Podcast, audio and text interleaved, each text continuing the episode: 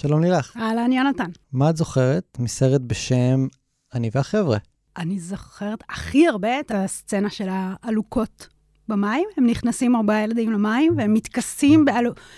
Jesus fucking Christ. אני אפילו לא ידעתי שאני פתוחה לקבל עוד פחדים חדשים בחיים שלי, וזה בהחלט הוסיף לי אחד חדש. אני זוכר, ותמיד אזכור, את הגופה. זה נשמע הגיוני. When the night has come and the land is dark and the moon is the only light we'll see. ברוכים הבאים לענקי הוידאו, פודקאסט חדש של הארץ על סרטים ולאנשים שאוהבים סרטים. איתי באולפן, אישה שאוהבת סרטים, אחת מהחבר'ה, לילך וולך. איתי באולפן יונתן אנגלנדר. אז לילך, כן, אחרי שחזרנו לעבר עם מרטי מקפליי ודוק בראון, אנחנו גם היום חוזרים לעבר עם אני והחבר'ה, סרט של רוב ריינר מ-1986, על ארבעה ילדים, ספק נערים, שיוצאים לחפש גופה. קודם כל כי זה סרט נהדר. זה סרט מדהים. אני כל כך שמחה לגלות שוב עד כמה הוא מוצלח ועומד במבחן הזמן. אני חושב שיש בו אה, יופי וצניעות ודיוק ובגרות, שנדיר למצוא בסרט אמריקאי כזה, מהסוג הזה, סרט נוער בסופו של דבר. כן. וקודם כל הוא היה הצלחה קופתית וביקורתית. זה סרט שעלה 8 מיליון דולר, והרוויח 52 מיליון דולר, שהיום זה נשמע קצת מצחיק, אבל זה סכומים של אז היו הרבה, בטח לסרט כזה. רק בארצות הברית.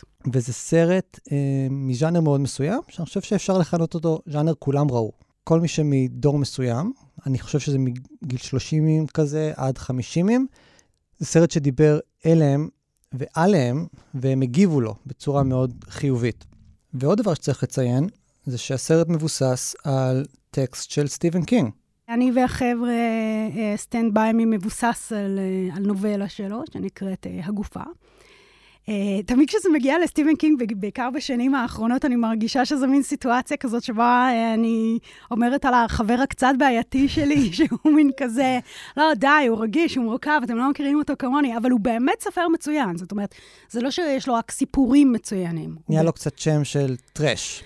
נהיה לו הרבה שם של trash, אה, לא, לא בצדק, אבל מאוד חשוב לזכור את, ה, את ההתחלה של הדברים שהוא עשה, אבל לא משנה, אני יכולה להיכנס לזה שעות. אני אדבר רק רגע על, על, על, על לענייננו, כי זה סרט על ילדים, וזה סרט שקורה ב-1960, וסטיבן קינג בעצמו היה בן 12 ב-1960, זאת אומרת, יש לנו עוד איזה נ"צ אוטוביוגרפי פה. הוא מאוד אוהב להתפלש באופל ובאימה ובאפוקליפסות ובדברים איומים אה, שאנחנו עושים לעולם, אבל הוא תמיד שומר לילדים איזה מין מקום אה, של מביאים גאולה לעולם. ילדים כחכמים, ילדים אה, כבעלי אינסטינקטים טובים, ילדים כ... לפני שהם התקלקלו, פשוט. ממש ממש מסתכל על, על, על, על מבוגרים כעל ילדים שהתקלקלו. וכל פעם שיש ילד בעבודות שלו, אתה יכול לדעת שיש לו תפקיד. זאת אומרת שהוא לא, לא אינסטרומנט בעלילה. ויחסית לעיבודים של סטיבן קינג, היית ממקמת את זה בגבוהים? הוא מיקם את זה בגבוהים. כן. היה מאוד אה, מרוצה מן העיבוד הזה, שלא לקח אה, הרבה חירות אה, עלילתית uh, עבור עצמו. כפי שאחרים עשו, והוא היה מאוד קולני לגבי זה וביקר את זה. כן, נראה לי הוא אדם קולני. אז לפני שניגש לעלילה, וממש נתחיל את הסרט, את זוכרת מתי ראית בפעם הראשונה? כנראה הייתי בת 14-15, זאת אומרת, היו לי כבר כמה שנות אה, פער על, ה, על הגיבורים, שהם באמת mm-hmm. בני 12. אה, אני בטוחה שזה היה קשור לספריית וידאו. אה, אני בטוחה שזה היה קשור לצפייה משפחתית, כי ההורים שלי מאוד אהבו את סטיבן קינג. ממש נולדתי למין כזה, הוסללתי לאימה. אה, הם היו קוראים ספרים אה, בספרדית של סטיבן קינג, ולכן עד היום אני צריכה לא להגיד סטפן. אז צפיתי בו בטוח עם המשפחה שלי, ואני זוכרת שהמשכתי לדבר על זה עם כל מי שרצה ולא רצה לשמוע אחר כך על כמה הוא חייב לראות את זה. אתה, מתי? אני ראיתי גם עם אמא שלי. מעניין. אה, לא זוכר מתי או בין כמה הייתי, אני כן זוכר שהיא תיווכה לי את זה, או עטפה לי את זה, כסרט על חברות. אוקיי. ועל זה חשבתי המון שנים. זה עכשיו, לא רע. זה לא רע, אבל עכשיו, אחרי צפייה שנייה, אני מרגיש שהיא עבדה עליי. למה? כי זה לא. זה, זה גם, זה שם, mm-hmm. זה בין היתר שם, אבל אני לא חושב שזה הנושא המהותי של הסרט. אבל אני כן זוכר שזה זה השאיר עליי רושם עצום, עצום, עצום, עצום. חשבתי על זה שנים אחרי, כן, כמו שאמרתי בהתחלה, גם בעיקר על הגופה הזאת, שהיא נשארה איתי. כן. אה, וכאילו כבר אז מה, חלחל משהו מהנושא האמיתי בעיניי של הסרט, שזה מוות, כפי שמיד אולי ניגע בזה. כן, אז ניגש לסרט? בהחלט.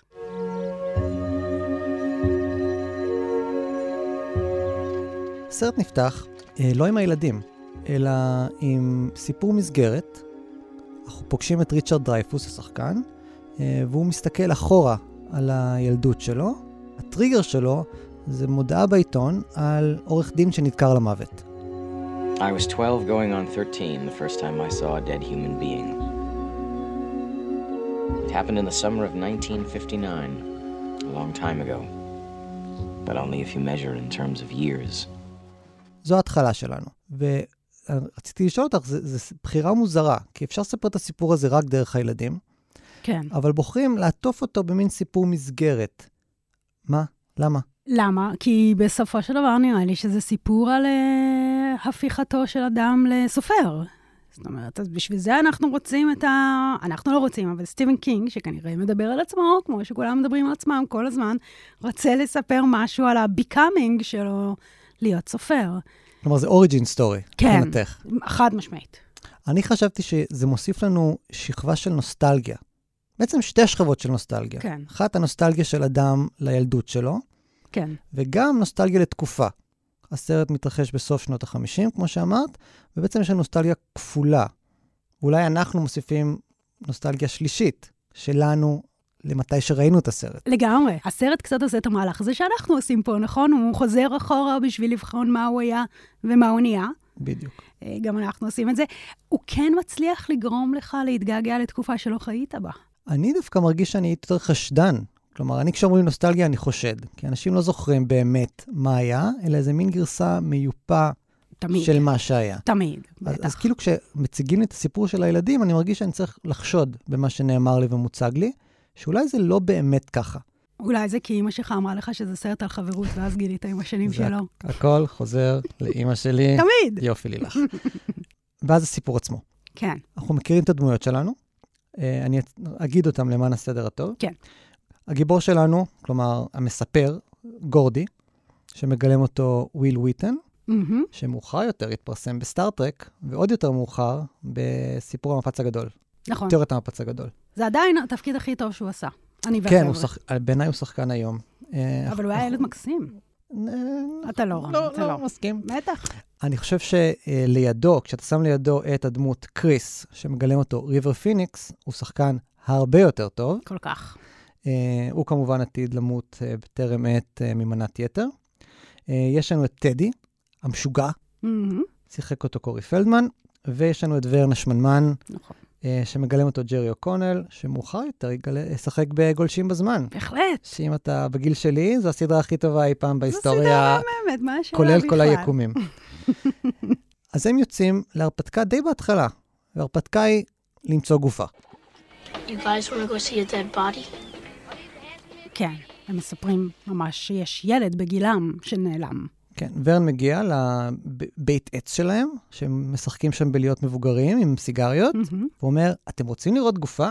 מי לא רוצה לראות גופה? אז זאת השאלה. אני לא הייתי רוצה לראות גופה, ויש פה שאלה של, הם, הם, הסרט מספר לך שהם רוצים להיות מפורסמים. הם רוצים למצוא גופה, ואז להתפרסם בעיתון וברדיו. I bet you anything that if we find him, we'll get our pictures in the paper. Yeah, yeah, we can even be on TV. Sure. זה לא משכנע. למה שמישהו ירצה לראות גופה?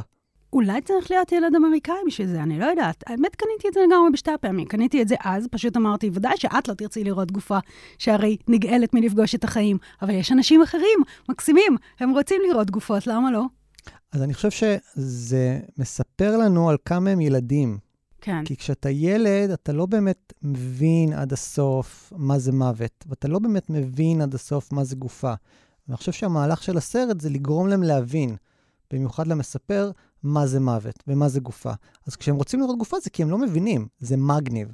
כאילו, גם אני זוכר את, את עצמי כילד, לא הייתי רוצה לראות גופה, אבל כאילו, אה, יש שם אה, עכבר מת, יש שם חתול מת, זה מגניב, כן, זה מעניין. Hmm. זה לא מגניב כמו אה, להיות ראפר, לילך, בסדר, בסדר, אני רק תוהה. אה, או להיות סופרת, מהמם. אה, אבל זה מגניב בקטע של, זה משהו שבדרך כלל מוסתר, מופרד, ופתאום יש לך חשיפה לזה. פתאום אסור לראות מתים, אבל הנה, אני, זהו, אני אני רואה את המוות. שזה, אני חושבת שזה בעיקר שייך לעולם שהוא לא של ילדים. ואז אם זה לא של ילדים, אולי כן. זה של מבוגרים. ואם מהמם. זה של מבוגרים, זה בהכרח טוב יותר. כמובן, שקר גדול מאוד, אל תתבגרו לעולם. טיפים מענקי הוידאו. טיפ ראשון, לא להתבגר. לא להתבגר. אז הם יוצאים למסע, וההכנות הראשונות זה מה שאנחנו רואים, כן. ואחת ההכנות הראשונות, והחשובה אולי ביותר, היא אקדח. כן, קריס מספר שהוא לקח את האקדח הטעון מאבא שלו, האלכוהוליסט.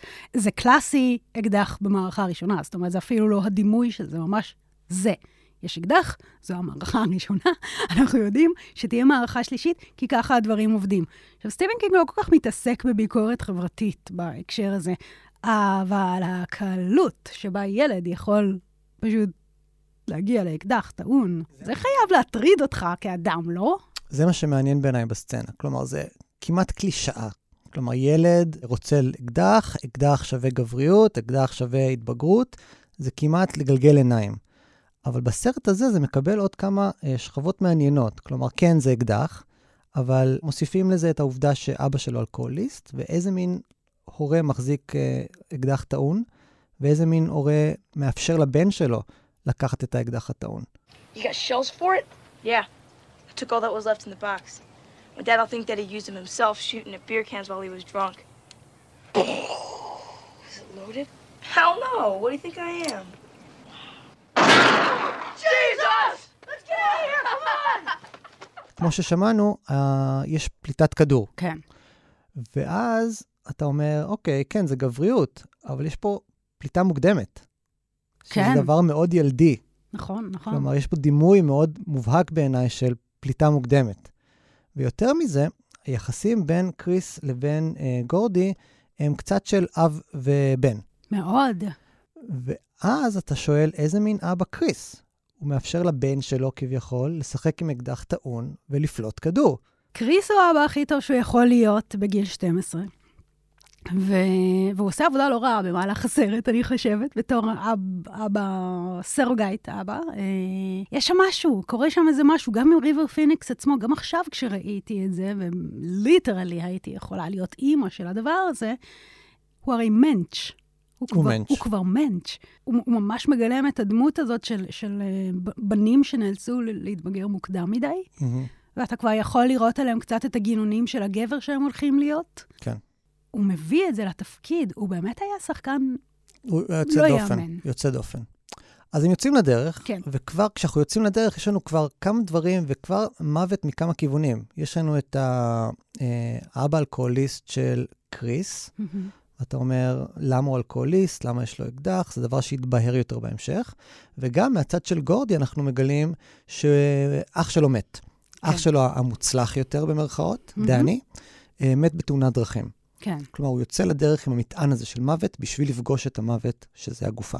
נ- נגיד רק שמצטרפים אליהם, השני חברים הפחות טובים שלהם, אבל הם עדיין חברים, הם חבורה. נכון, הם ארבעתם יוצאים לדרך, ורן, קריס, טדי וגורדי, והתחנה הראשונה במסע שלהם, בהרפתקה שלהם, זה פסי הרכבת, ויש לנו סצנה מאוד חשובה, שהרכבת מגיעה, וטדי נעמד מול הרכבת, וכביכול הולך למשחק של צ'יקן. כלומר, הוא רוצה לקפוץ כן, בשנייה האחרונה, כן.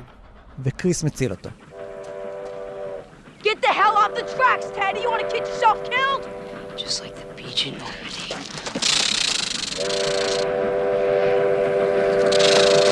Come on, man! Come on! No! No! Come on, yes! Come on, someone does this right then! You asshole! You son of a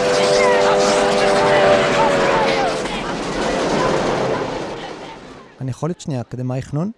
בטח. דמייני אותי עם מקטרת וזקן כן, וקרחת. כן, גם לא צריכה לדמיין, אני ממש... אה, זה אצלי, כן. רכבת בתרבות האמריקאית, ובמיוחד בספרות אמריקאית, מייצגת הרבה פעמים את השבירה של האידיליה. כלומר, יש את הפסי הרכבת שממש חוצים את האדמה האמריקאית, והרעש של הרכבת הוא קוטע את השקט של, ה- של הטבע, מהמם. ופה זה עוד יותר קיצוני. זה לא רק סימן של קדמה ו... והאדם, אלא זה ממש סימן של מוות. וגם אנחנו יודעים שהגופה הילד שהם הלכו לחפש, הוא נהרג על ידי הרכבת. כן. ושוב, בעיניי זה אומר, טדי לא מבין מה זה מוות. הוא נעמד מול הרכבת, כי הוא, אין לו שום יכולת להבין כמה זה מסוכן, כמה זה סופי, המוות. טדי לא מבין מה זה מוות, אבל כבר אפשר לראות שהוא הוא הרי לבוש כמו חייל קטן. יש נכון. לו דיסקית על הצוואר, וה- והבגדים שלו הם בגדים אה, צבאיים למראה. הוא רוצה להיות מוכן ל... וזה, אם אנחנו רגע ממקמים את זה בזמן, עוד לפני שאנחנו יודעים יותר על הדמויות האלו, זה אחרי וייטנאם, זה אחרי קוריאה. הם קצת בהשוואה לנערים ישראלים, הם רוצים להיות מוכנים למוות במלחמה, או להיות מסוגלים להיות מוכנים. וזה סוג של מבחן שנדמה שהוא עושה לעצמו. וזה מאוד נכון כל- לגבי ההורים שלהם ודור ההורים שלהם. אז אולי נשמע מה אומרים על אבא של טדי, וזה ימקם אותנו מצוין לד- לדיון הזה על חיילים והורים. You little tin weasel peckerwood loony son. What did you call me? I know who you are.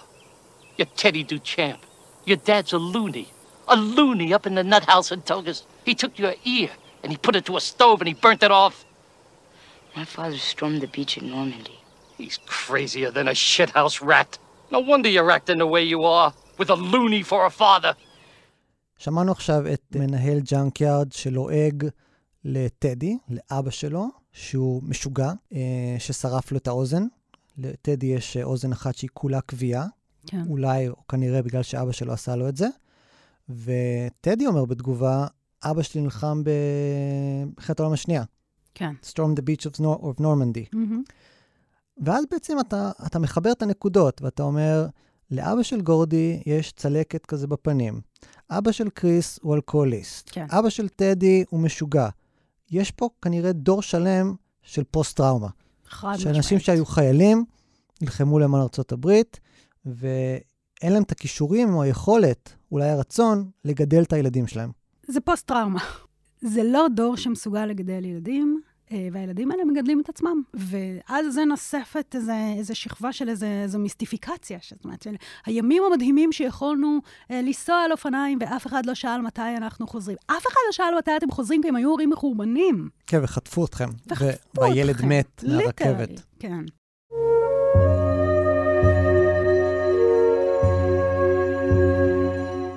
אז בואו נמשיך איתם, בואו נמשיך את המסע איתם. אחרי הג'אנקיארד, אחרי הרכבת, יש לנו סצנת פלשבק מעניינת. כן. גורדי נזכר בארוחת ערב, שבה אה, דני, האח שלו, המוצלח יותר כביכול, מספר שגורדי כתב סיפור. והתגובה של האבא, והתגובה של האבא, האבא מתעלם ממנו לחלוטין, הוא אפילו לא שומע אותו מספר את זה. זאת אומרת, הוא לחלוטין עסוק באח הגדול המוצלח הספורטאי. זה מתחבר למה שאמרת, שזה מין סיפור מקור על איך הפכתי להיות סופר. בדיוק, זהו. אז זה הרי בהכרח סרט התבגרות, נכון? Mhm. אה, אורי קליין, זיכרונו לברכה, אמר ב...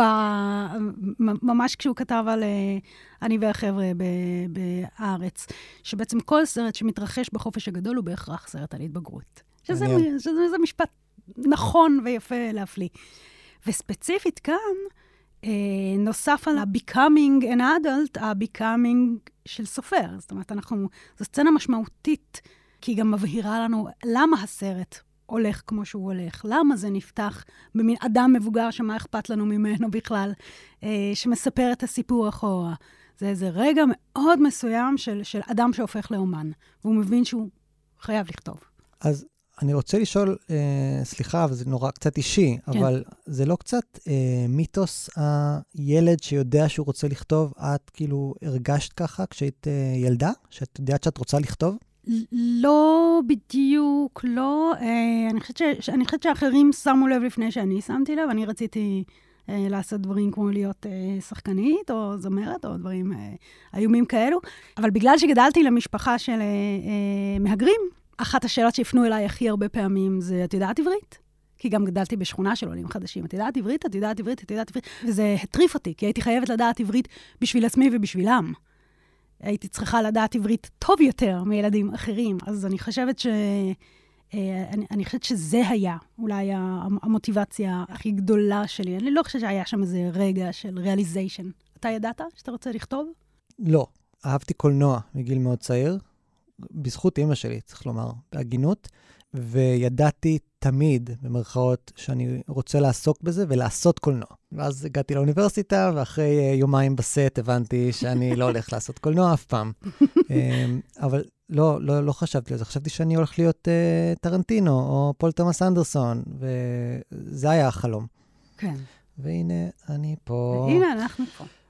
הסצנה של הסופר, הפלשבק, היא, היא מבשילה מאוד מהר. כי כמעט כמה סצנות אחרי זה, יש לנו שיחה בין uh, קריס לגורדי, כן. ששווה לשמוע אותה. You could be a real writer someday, Gordy. Fuck writing. I don't want to be a writer. It's stupid. It's a stupid waste of time. That's your dad talking. It's like God gave you something, man. All those stories that you can make up. And he said, this is what we got for you, kid. Try not to lose it. But kids lose everything unless there's someone there to look out for them. And if your parents are too fucked up to do it, then maybe I should. פה בעצם גורדי מזלזל בחלום או בשאיפה להיות סופר, ודווקא קריס, שמגיע ממשפחה שבורה יותר, שהוא רואה את עצמו כפחות חכם, אומר לו, אתה חייב להיות סופר, אל תבזבז את זה. זה הסצנת שיא מבחינת היחסים שלהם של אב-בן. זו סצנה יפהפייה. אני לא יודעת כמה היא באמת יכולה להתקיים בגילאים האלו, ברמת הבשלות נכון. הזו. אבל uh, בסדר גמור, ניתן לזה את ה-suspension of disbelief של זה. ואני חושבת שמה שגורדי עושה זה, הוא זז בין העמדה הזאת של, הרי אחיו הגדול, המת, המוצלח, הוא זה שכן ראה אותו. ראה אותו, ראה את הכישרון שלו, האמין בו, אהב את היכולת שלו לכתוב, ואבא שלו בז לזה ומדסמס את זה. אז הוא בעצם זז, נכון, בין, ה, בין הדימויים הגבריים שיש לו אה, בחיים, אז, אז, אז הוא זז מכאן לשם, והוא צריך איזה קול אה, אבהי כזה. וקריס מן הבחינה הזאת מספק את זה באופן המדהים ביותר, שאבא טוב יכול לספק את זה. ואומר את זה. ואומר הוא ממש זה. מזהה את עצמו בתור, אם אין לך אבא, או אבא שלך לא נותן לך את זה, אני אהיה אבא שלך. כן, כלומר, איזו הקרבה של ילד בן 12. שוב, זה קצת רומנטי, כן. אבל זה מעניין שהוא, שהוא נכנס לתפקיד הזה במודע. לגמרי, כי הר- הרבה מהסרט הזה עוסק בתיקון. מהמם. אני רוצה שנייה ל- ל- ל- להגיד משהו על חברויות של בנים בהקשר הזה, כי זה דבר שתמיד נורא מעניין אותי, ותמיד עניין אותי, גם בתור ילדה, גם, גם היום. זאת אומרת, הדבר הזה, קודם כל הן מתקיימות אחרת מחברויות בין בנות, וזה תמיד נראה לי שהאוקסיטוצין של המערכות יחסים האלו בין, בין בנים, ההורמון אה, שקושר אותך למישהו אחר, הרבה פעמים אה, עובר דרך אה, טראומות משותפות. מין כזה, ברחנו ביחד מהבית, או כמעט מתנו ביחד בטרק בבוליביה, כאלה. וה, והתחושה של אה, סכנה וחיבה, היא, היא, היא תמיד נורא קשורה אחד בשני. וזה תמיד מעניין אותי לראות. אני עדיין כזה, נגיד, אם יש, אה, זה נשמע כמו הקרפה גדולה מאוד, אני מכינה, אבל נגיד אם אני נוסעת באוטובוס ויש חברות של, של אה, נערים, אני עוצרת את המוזיקה. אני רוצה להבין מה קורה. הקרפה גדולה מאוד. הקרפה גדולה מאוד, אני יודעת. אבל הדבר הזה, שבו חיבה כל כך סמוכה לכאפה בהפתעה, נגיד, זה דבר, כאילו, זה לא חלק מהחיים שלי. זה, זה, זה, זה, זה מנגנון מעניין. אני חושב שזה כן ולא מה שאת אומרת. כן, תגיד. כי החיבה היא שם, אבל בגלל שגבריות נתפסת כדבר אה, קשוח, כלומר, אתה נמדד כגבר בכמה אתה קשוח, כן. אז אי אפשר להציג את, ה, את החיבה הזאת כפשוטה, כלומר, כ, כפי שהיא. אתה צריך לייצר כל מיני מנגנוני הסוואה, לא במודע, אבל אתה מייצר מנגנוני הסוואה כדי להגיד, אני מחבב אותך, אני אוהב אותך. אתה אז- מדבר על החיים או על, או על קולנוע? אני מדבר על החיים. אוקיי. אתה עושה את זה בכאפה. אתה עושה את כי זה אתה בכאפה. לא יכול להגיד, אחי, אני אוהב אותך. כן. כלומר, זה אולי יותר מאוחר, אבל כשאתה אה, ילד בן 12, אין, אין שום מצב, כי אתה תהיה גיי. כלומר, כן. צריך לקרוא לך שאתה הומו. כן. אז אתה צריך לתת את הכאפה, וללכת לשחק כדורגל, ולעשות דברים כאלה, ולטפס על הגדר ביחד, כי זו הדרך היחידה שלך בעצם לדבר אהבה, או לדבר חיבה, כן. אני חושב. מזל שיש ספורט. וואי, הייתי כל כך גרוע בספורט, עזבי, זה סיפור אחר. כש- כשנעשה סרט ספורט נדבר על זה. אה, אבל הסכנה הזאת, כשאת מדברת עליה, היא קיימת גם בסרט. אז אחרי ההרפתקה, ההרפתקה ממשיכה, ואחת השיאים שלה זה סצנת רכבת נוספת. בטח, כי לא הספיק אחת. כן, אם בסצנת הרכבת הראשונה הייתה לנו אה, כמעט התאבדות, סוג של התאבדות, כן. אז עכשיו יש לנו אה, ריצה על פסי רכבת, שרכבת הולכת להגיע. כלומר, כן. הם מגיעים לפסי רכבת, הם יכולים לעשות קיצור דרך, דרך הפסים, אבל אין לאן לברוח. זה פסים מעל נהר. אם תבוא רכבת, אין לאן לרוץ. וכמובן, כמובן. כשמגיעה רכבת,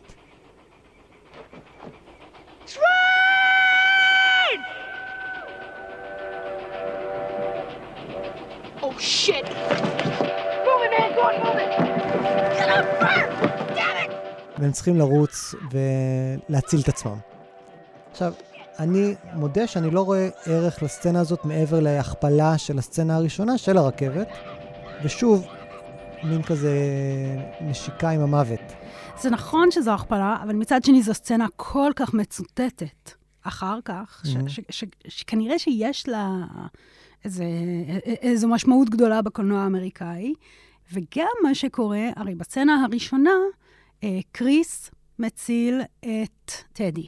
ובסצנה הזו, אה, גורדי מציל את ורן. זאת אומרת, Mhm. הם חייבים איכשהו לפגוש במוות ולצאת ממנו, לפגוש במוות ולצאת ממנו, וכנראה שיש איזושהי סימטריה שצריכה להתקיים, וזו גם פעם שהזוגות מתערבבים. כי בדרך כלל שני זוגות החברים מאוד מובהקים. נכון. נכון? יש לנו את uh, קריס וגורדי שתמיד יהיו ביחד, אבא ובן, סוג של, והשוליים של החבורה הזו, שזה השמנמן והמטורף, בוא נגיד. זה. אז עכשיו הם כמו שבוע אינדיאנית. כאילו, הם, הם, הם עכשיו חי, אחראים אחד לחיים של השני לאורך כל החיים. הם הצילו אחד את השני. והם הם bounded by trauma, כמו שאני אוהבת, וחושבת שכל הבנים, כל הזמן. אה, שבועה ילידית אמריקאית. לילך. אני מבקש. נכון מאוד, נכון מאוד. החלק הבא של הסרט, אנחנו כבר מתקרבים לשיאים שלו, לסוף שלו. אה, אבל יש עצירה של הסרט כביכול. הסרט נעצר לרגע, כן. וגורדי מספר לחברים שלו אה, סיפור בתוך סיפור, בתוך סיפור למעשה. כן. והסיפור זה על אה, תחרות אכילת פאי, שנגמרת בקי.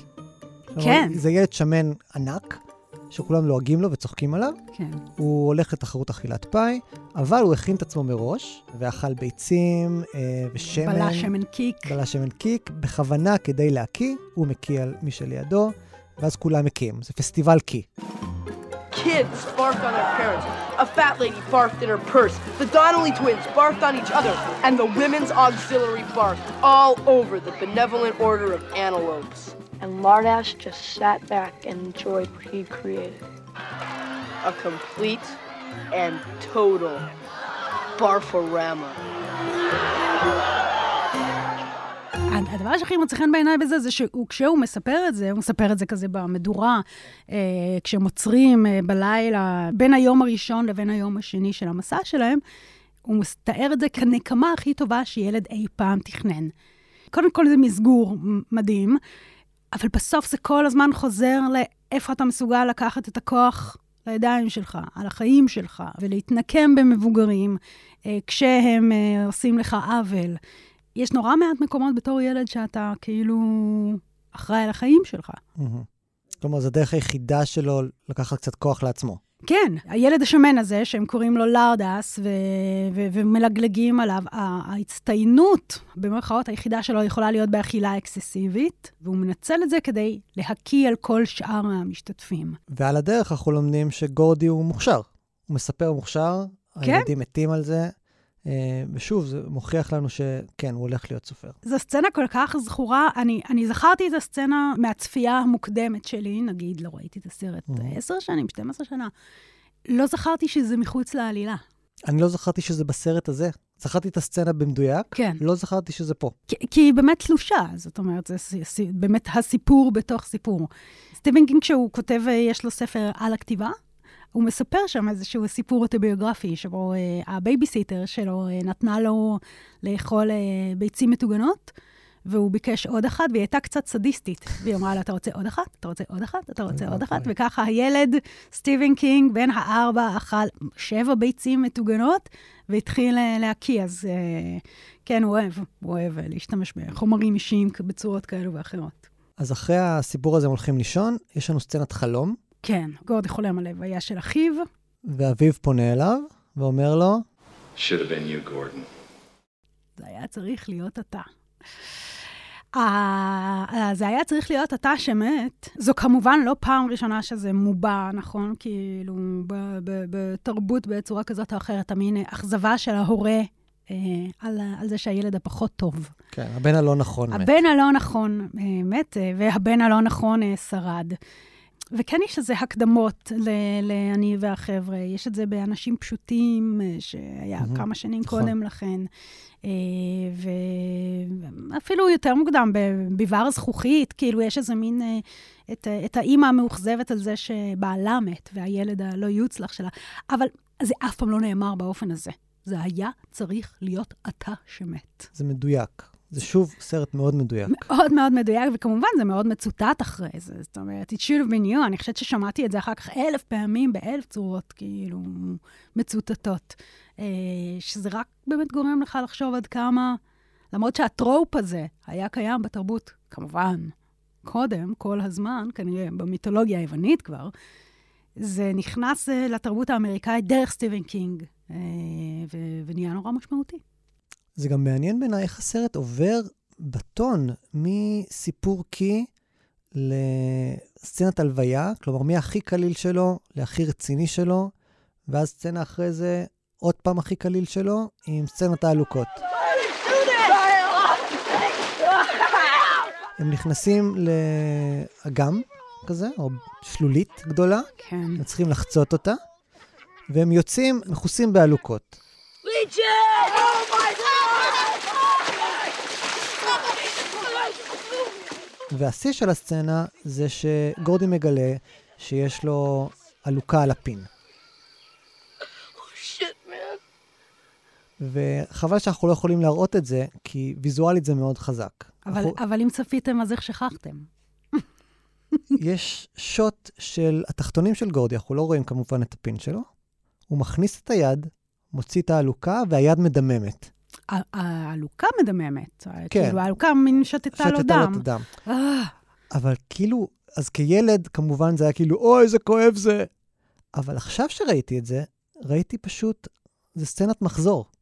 גורדי קיבל מחזור, או, מבחינתי. וואו. הוא הכניס את התחתונים, היד יצאה מדממת.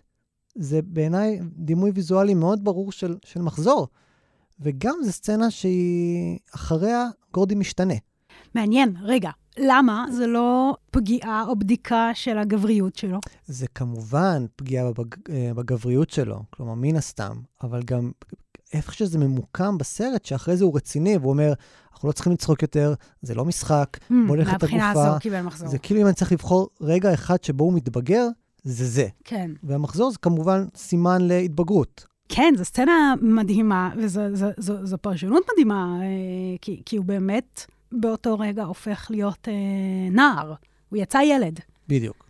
הוא יצא ילד למסע הזה. הוא הראשון ביניהם שבעצם מתבגר. כן, כאילו, אם לא לוקחים בחשבון את קריס, שהוא כנראה נולד בן 36, כן. זה כמעט השיא, כי ברגע הבא הם כבר מוצאים את הגופה.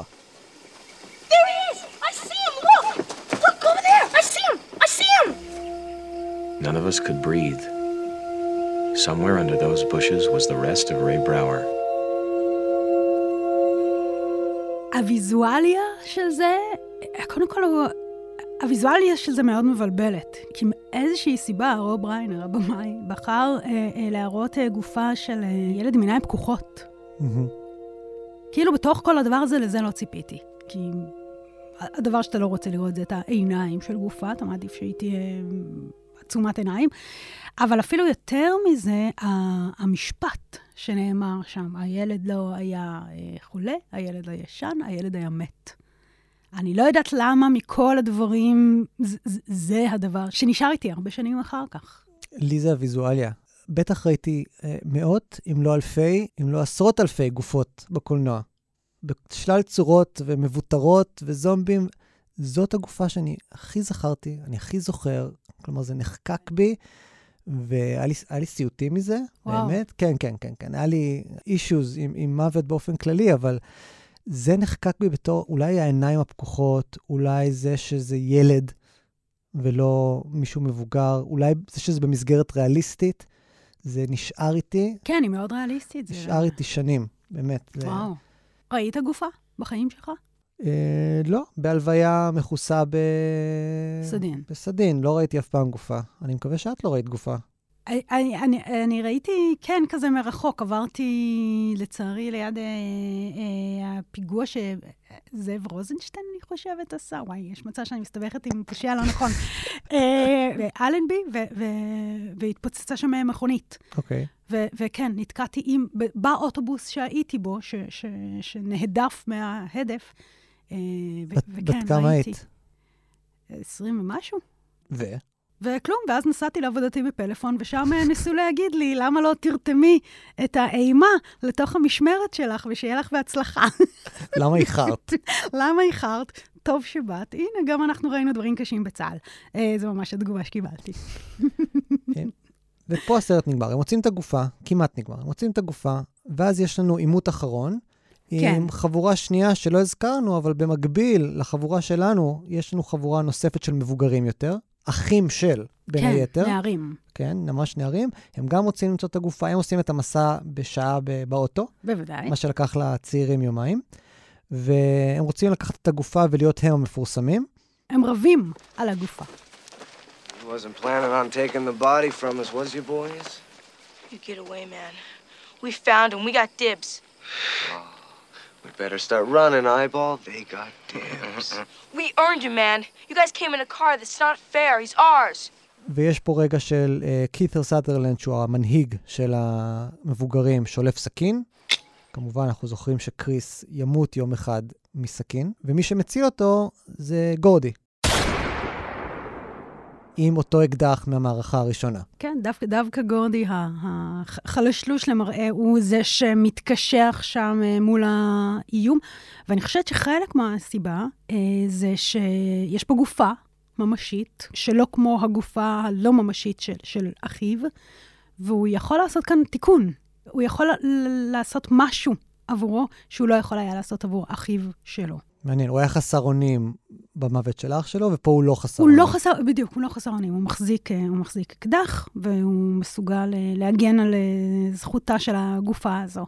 והמהלך המבוגר והבוגר שהם עושים, זה מחליטים שלא לנצל את הגופה הזו בשביל להתפרסם.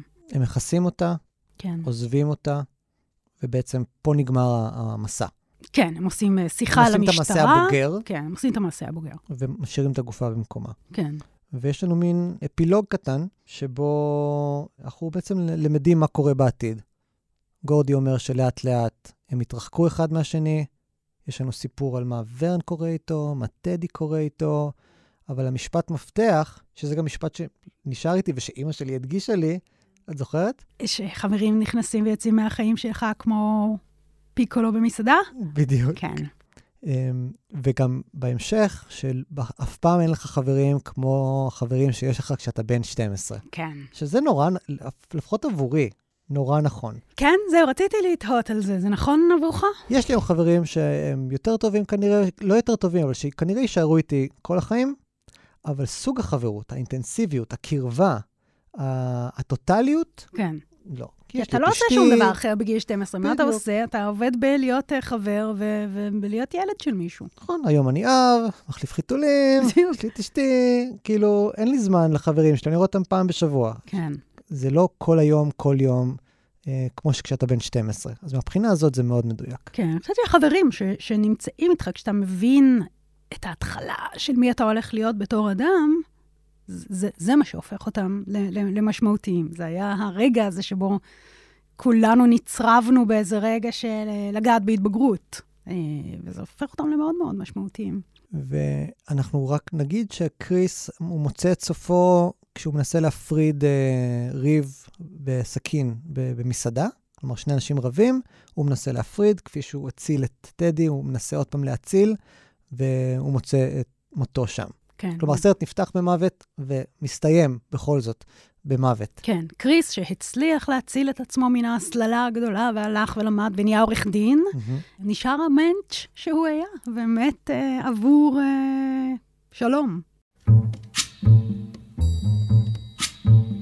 אז לילך, כן?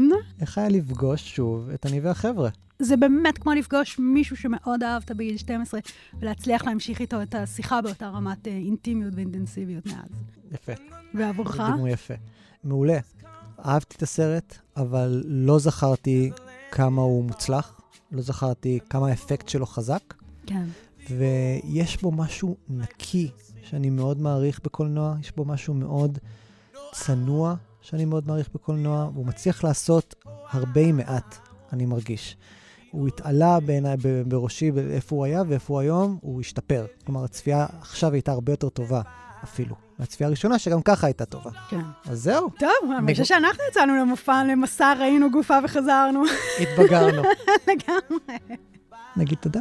כן. לאסף פרידמן, עורך מחלקת הפודקאסטים, לאמיר פקטור, מפיק המחלקה, אה, דן ברומר, לעורך שלנו.